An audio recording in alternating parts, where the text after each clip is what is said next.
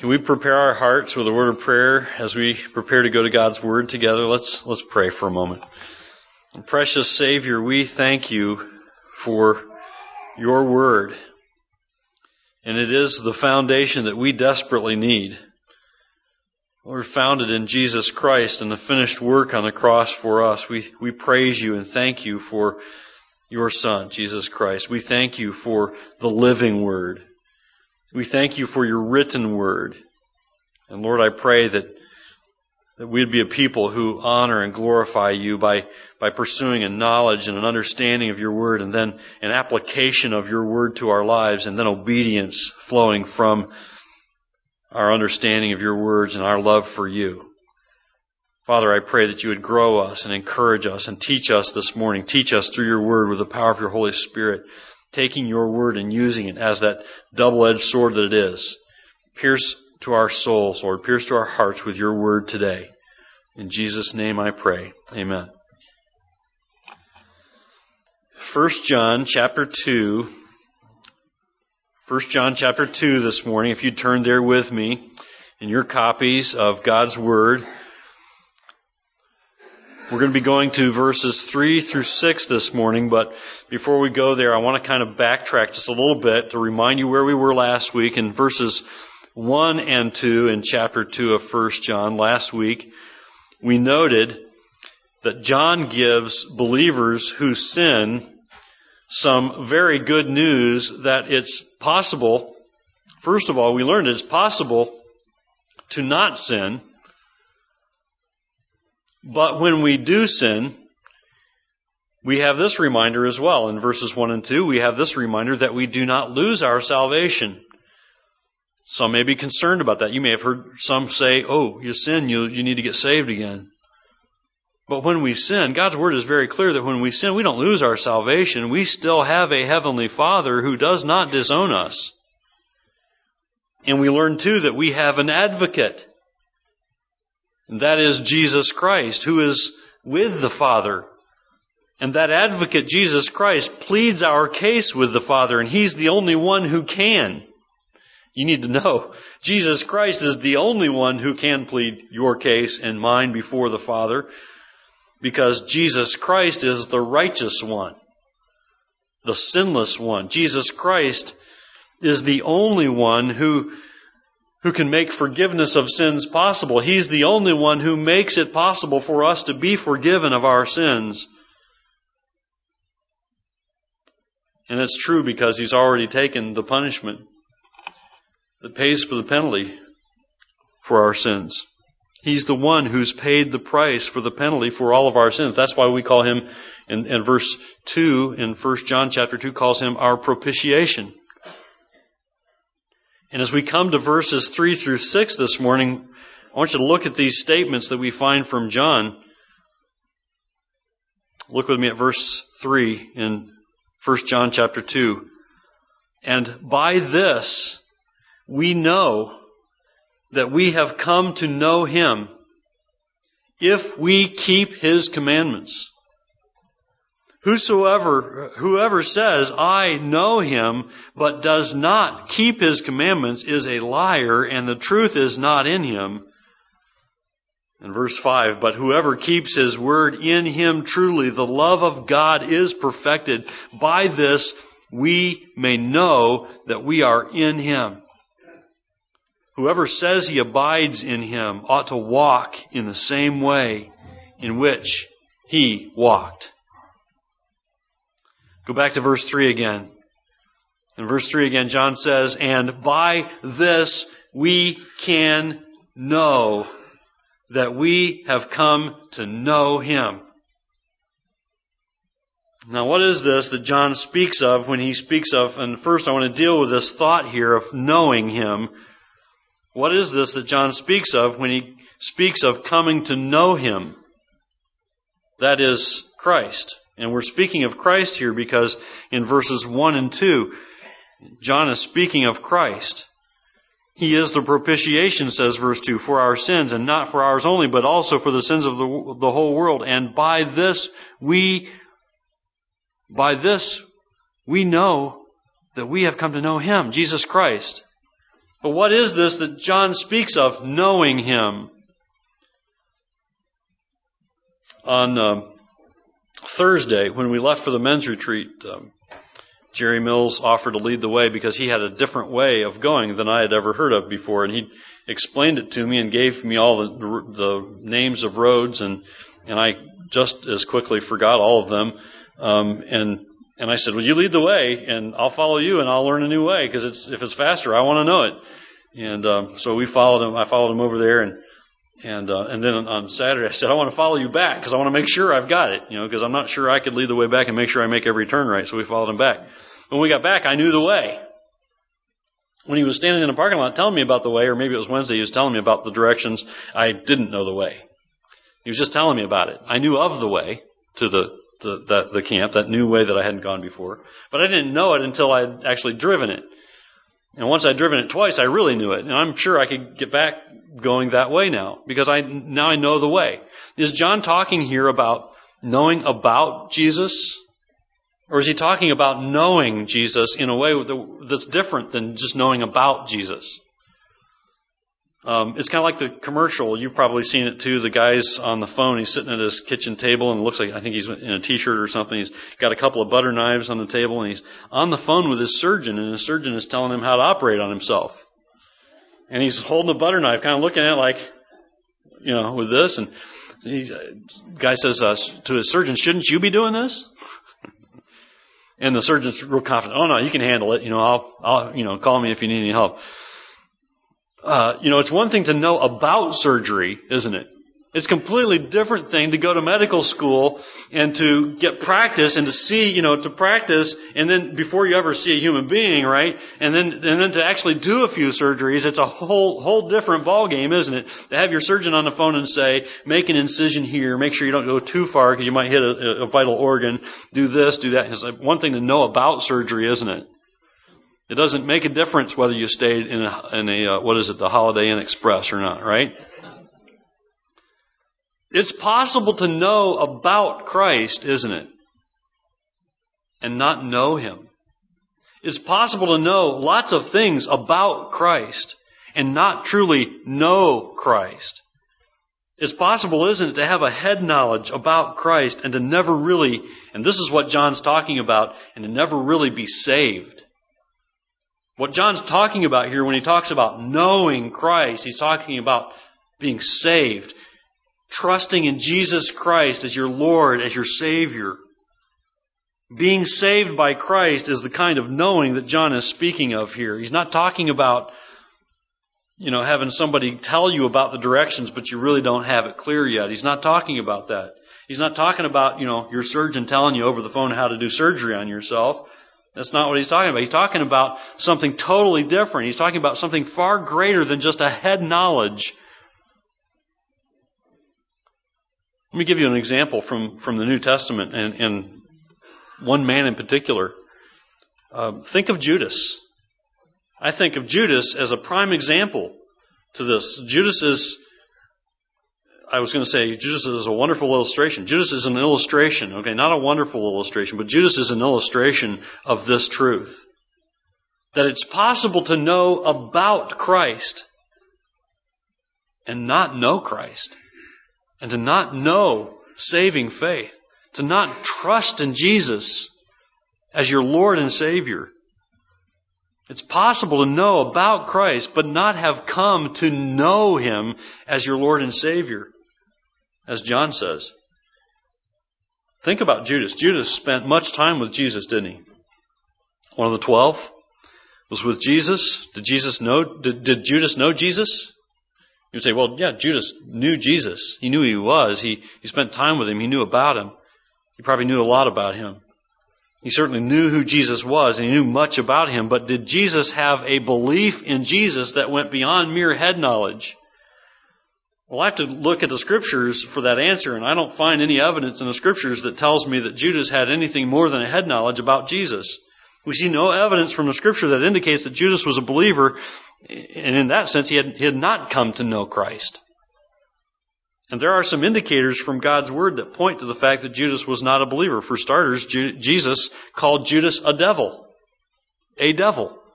John chapter 6 verse 70, Jesus answered him, Did I not choose you, the twelve, and yet one of you is a devil? In verse 71, he spoke of Judas, the son of Simon Iscariot, for he, one of the twelve, was going to betray him. We know this from Acts chapter 1 verse 25. It says of Judas that he turned aside to go to his own place, and that is not talking about heaven. And John chapter 17 verse 12 calls him the son of perdition, or the English Standard Version says the son of destruction. Well, Judas didn't know Jesus, did not, did not know him in the way that a believer in Jesus Christ knows Jesus. Can you know about Jesus and not know Jesus as your Savior? Yes. Certainly. Many atheists, many self professed unbelievers know a lot about Jesus, but they have not come to know him. So John's statement here in verse 3 brings up some important questions for us. Two in particular I'm thinking of. If it's possible to know about Christ but not have truly come to know him, can I be sure of my salvation? And if so, how? If it's possible to know about Christ and to have a head knowledge of Christ, to know about Jesus and not really know Him as Lord and Savior, can I be sure of my salvation? How can I know I'm saved? And if so, tell me how. is precisely what John is writing about in these verses. To the question of can I be sure of my salvation, John says, Yes, you can be sure of your salvation. We can be assured of our salvation, says John, right at the beginning of verse 3. Look at it again, verse 3. By this we know, right? That we have come to know Him. And then in verse 5 he says that, look at verse 5. By this we may know that we are in Him. First, I want you to note that it is a wonderful thing. It is a wonderful blessing from God. It is one of uh, His hands of grace on us that we can be assured of our salvation. We can be certain of our salvation. We need not doubt. We need not fear or wonder whether or not we are God's child. We can know for one thing, we can know that our salvation is based on God's saving work through the shed blood of Jesus Christ. That's why John reminds us back in verse 2 that Jesus Christ is the propitiation for our sins. And that's an important word. And I, again, again, I come, when we come to that word, I want to explain to you why that's important. I quoted J.I. Packer last week, who helps us understand the, the wonder and beauty of Christ, our propitiation, when he says this. I think it's a really helpful description, so I share it with you again. Packer says, Christ assumed our identity, as it were, and endured the retributive, retributive judgment due to us as our substitute in our place with the damning record of our transgressions nailed by God to his cross as the tally of crimes for which he was now dying. Jesus Christ is our propitiation. We can know that we can know that we can know Christ because Christ paid the price for our sins. He took the punishment for our sins. The debt is paid in full. It's satisfied. And repeatedly in God's Word, we're reminded that we are secure in Christ because of His sacrifice on our behalf. He doesn't have to be sacrificed again. Once was sufficient. It was completely satisfactory. It's paid in full. Nothing has to happen again for Jesus Christ to pay the penalty for our sins. It's done. But there's something else that John speaks of here that's going to help assure us that, that will help us know that we know Christ and that we are in Christ, that we are truly saved. How can a person who sins know they are saved? That's the question, isn't it? You know, often people who struggle with assurance of salvation struggle with the fact that they still sin. How can a person who sins know that they're saved? John says in our passage that there's some evidence that either confirms our salvation or condemns us that we are not saved. There is evidence that either confirms us that we know Christ and we are in Christ, or there's this evidence that condemns us that we do not know Christ and that we are not in Christ. What is the evidence that John says will be evident in the life of one who truly knows Christ and is secure in Christ? Here's some evidence. Look at the latter part of verse 3 again. Look at the statement. If we keep his commandments. There's some evidence for whether or not you're in Christ. If we keep his commandments. Here's some evidence as to whether or not you're truly saved. If we keep his commandments. Now look at verse 5 where it says, whoever keeps his word. And then go to verse 6. Verse 6 says, Whoever says he abides in him ought to walk in the same way in which he walked. You can, you can know that you are saved. You can know that you know Christ and are secure in Christ. What is the evidence that will confirm this? John says we can know by this. We can know by this the one who knows Christ is saved. The one who knows Christ, that person who is saved, keeps God's commandments. That person who knows Christ and is saved keeps His word, God's word, obeys God's commandments, obeys His word. And that person who knows Christ and is saved walks in the same way in which Christ walked. I want to put it in the negative here because he says you can know that you don't know Christ if the evidence of your life reveals that you don't do something. What is that? Verse 4 says, Whoever says, I know him, but does not keep his commandments is a liar and the truth is not in him.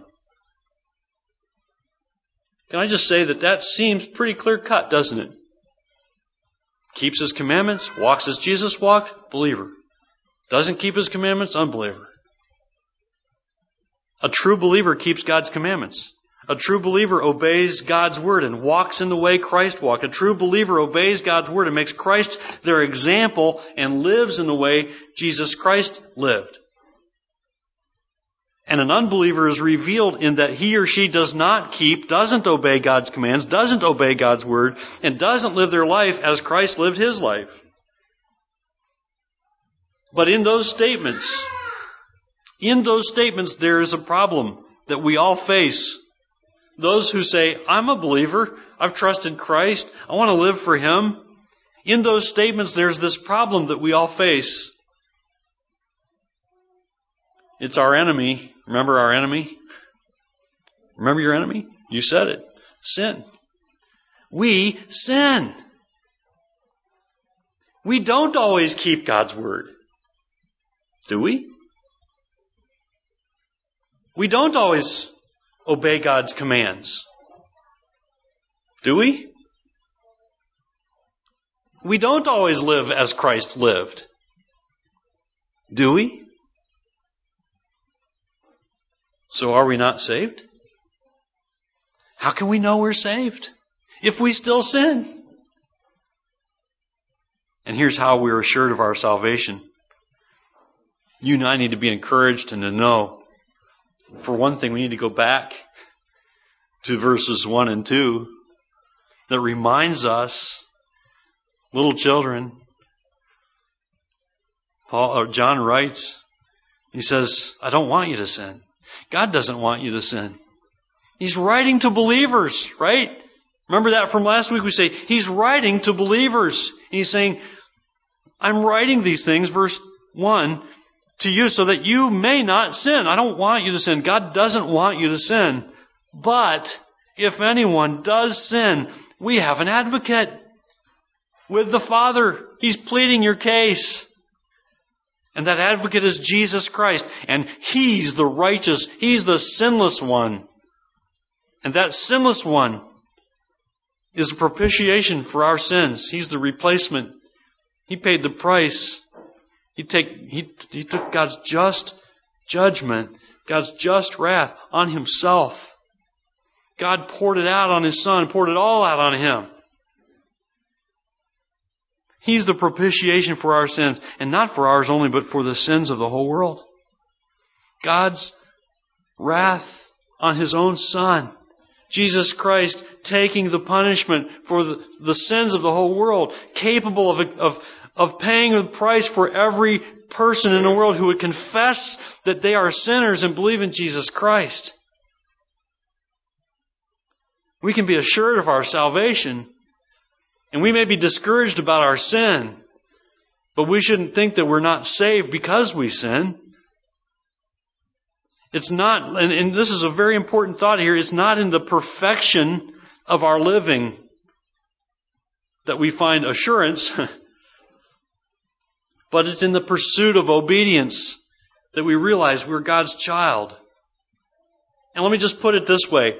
I would, I would ask you, and I've had people ask me before, I, how can I be sure of my salvation? I, am struggling, and I, and I feel guilt, and I, and I struggle with sin, and, and I say, those are signs that you're a believer.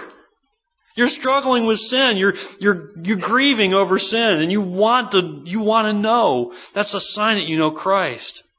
Have you confessed with your mouth? Have you confessed to God that you believe in Jesus Christ, that you are a, that you are a sinner in need of Christ, in need of a Savior? Have you come to the point where you realize there is absolutely nothing you will ever do to make you acceptable to God short of trusting in Jesus Christ? Have you gotten to the point where you just realize there's nothing more I can do? I can't be a better person. I can't even be a perfect person. I can't even be a better person. I have to trust in Jesus. I repent of my sin and I trust in Jesus Christ. If you've come to that point in your life where you've trusted Christ and yet you still struggle in sin, I don't say that that's evidence that you're an unbeliever. I say it's a believer uh, that you're, there's evidence that you're a believer. That God is convicting you of sin. That He is drawing you to Himself and He wants you to obey Him and He doesn't want you to sin. Here's how we can be assured of our salvation. It's not in the perfection of our living, but in the pursuit of obedience. Are you pursuing obedience? And even in using a word like pursuing, there's something that's intoned here, something that's that's intended to get your attention and realize that it's you haven't necessarily caught it yet, have you? We aren't always obedient, are we? We aren't always sinless, are we? We aren't always obeying God's commands, are we? And that's why we need an advocate who is also our propitiation, our replacement for God's just judgment, because we can never be perfect. We can never be Christ, totally, completely Christ like. But are we pursuing Christ likeness? We aren't called to perfection. We are called to obedience, aren't we? And those who are true followers of Christ, who have the love of God at work in them, will be obeying, will be pursuing obedience. Warren Wiersbe says of the truths here in our passage that obedience to God's word is proof of our love for Him. Wiersbe says there are three motives for obedience, and parents can identify with this, as probably all of us can identify with this. There are three motives for obedience. He says we can obey because we have to, because we need to, or because we want to. And this is the way we learned obedience when we were children. First, we obeyed because we had to. If we didn't obey, we were spanked. But as we grew up, we discovered that obedience meant enjoyment and reward, so we started obeying because it met certain needs in our lives. And it was a mark of real maturity when we started obeying because of love. Wiersbe says, baby Christians must constantly be warned or rewarded. Mature Christians listen to God's word and obey it simply because they love Him. John 1 John chapter 5 and verse 3, John says it this way there. He says in 1 John chapter 5 verse 3, For this is the love of God, that we keep His commandments, and His commandments are not burdensome. Do you get that? It's not a burdensome thing to pursue obeying God's commandments.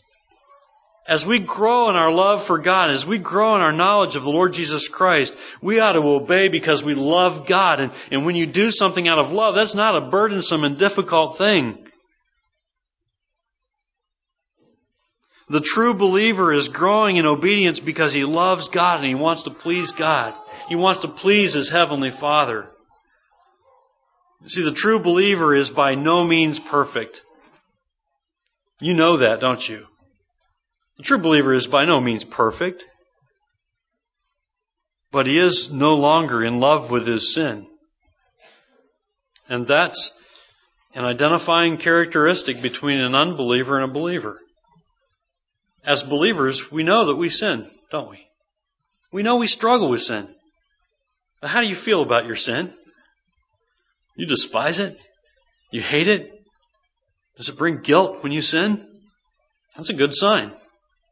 I'm not saying that you sin so that you'll be assured of your salvation so I can feel guilt or not.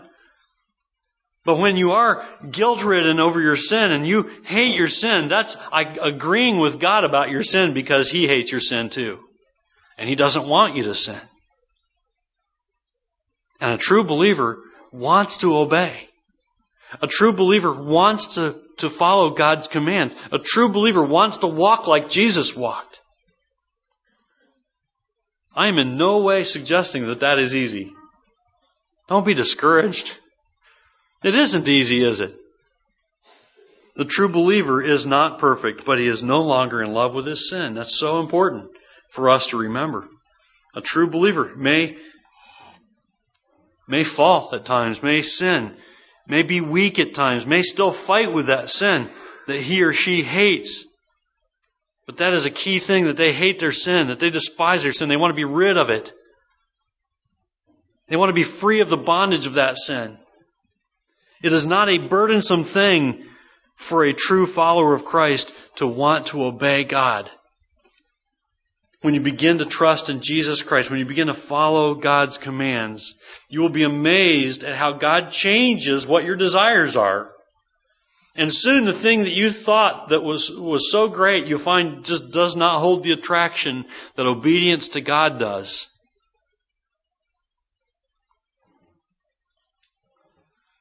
It may be challenging to obey. There may be struggles. There may be failure. But the one who knows God and is secure in Christ, as Paul says, will fight the fight. Are you fighting the fight? Paul says in 1 Timothy chapter, chapter 6 verse 11, But as for you, O man of God, flee these things. Pursue righteousness. Do you get that? Flee one thing, pursue the other. Flee sin, right? Flee those things that, that keep us in bondage to sin. And pursue righteousness, Paul says, godliness, faith, love, steadfastness, gentleness. And then at the beginning of verse 12 it says, fight the good fight of the faith. We can know that we know Christ. Amen? We can know that we know Christ. Here are some indicators of your salvation. Here are some indicators that you know Christ and that you are a follower of Christ, that you are saved. First of all, are you broken over your sin? You grieve when you sin.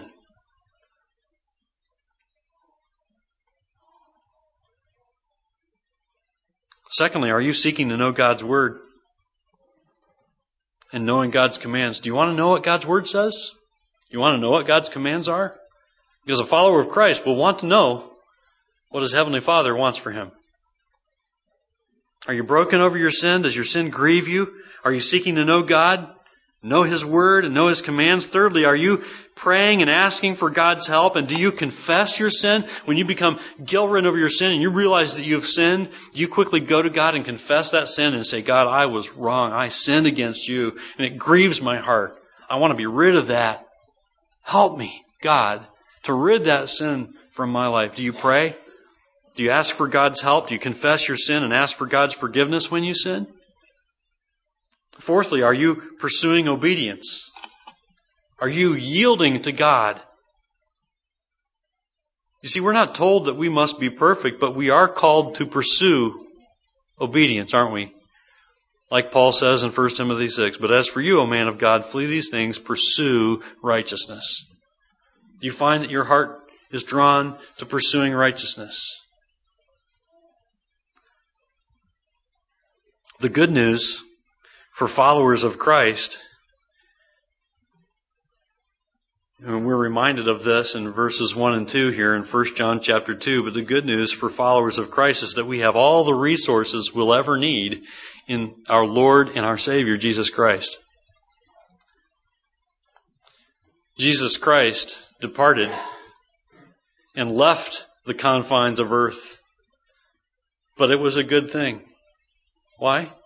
Because he sent the Comforter, he sent the Holy Spirit. And as every believer this morning needs to know, we, we have the Comforter, we have the Holy Spirit. Not only does He comfort us, but He guides and directs us, and He, and he strengthens us, and He enables us to, to fight sin.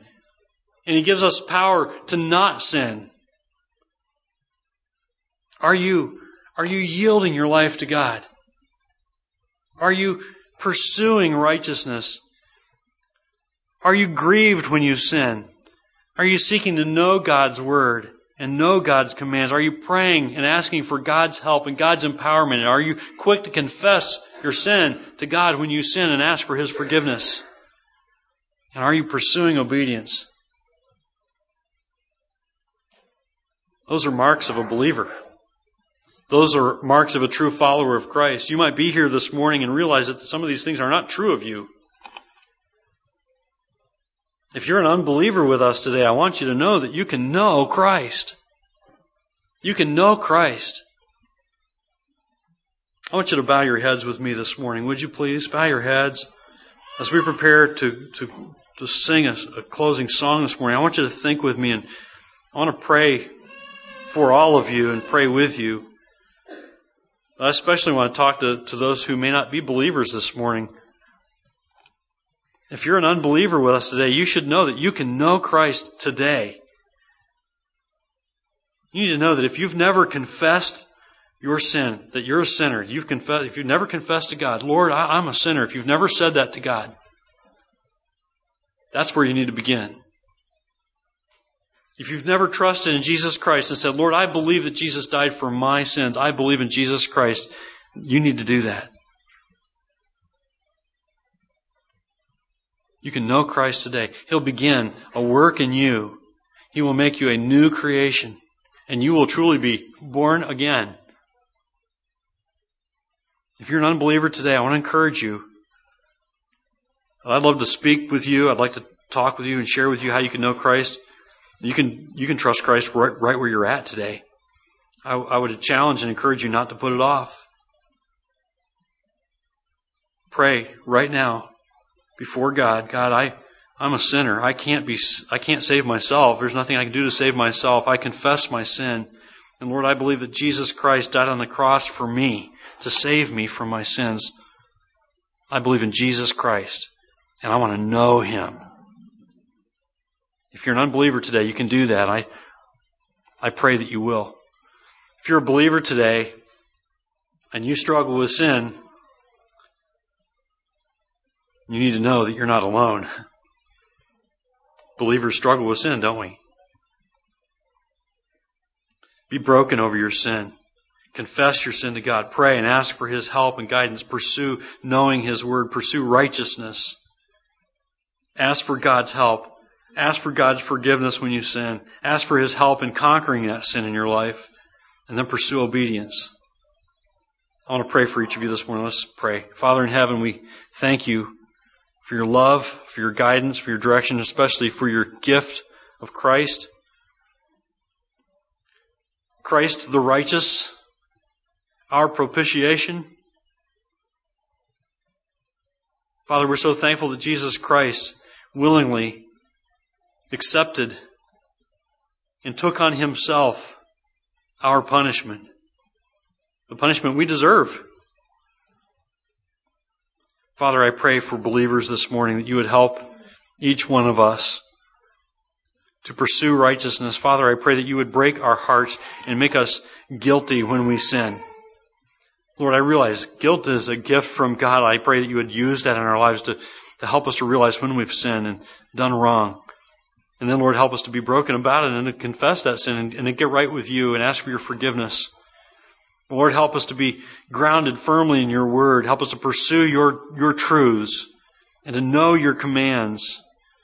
And then, Father, help us to yield before you as we pray, truly yielding and humbling ourselves before you because we know you resist those who are proud, those who rebel against you, but you give grace to those who humble themselves before you. So, Lord, give us that grace to humble ourselves before you and to yield to your commands and help us to pursue obeying you.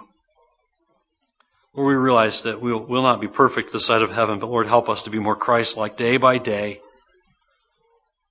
and assure us of our salvation. Lord, we thank you for that precious gift of assurance. Lord, for the unbeliever today, realizing that they don't know you, realizing, realizing that they need you, help them to humble themselves and confess their sin and, and tell you that they believe in Jesus Christ and to trust in you today. Father, we thank you for your word and the blessings that abound there and the encouragement that you give us and the strength that you give us to obey you. Help us to obey. Take us from this place today. Take us into this community in which we live to live for you, to worship you in the way that we live, to bring great glory to you so that others might know the truth of the saving power of the shed blood of Jesus Christ.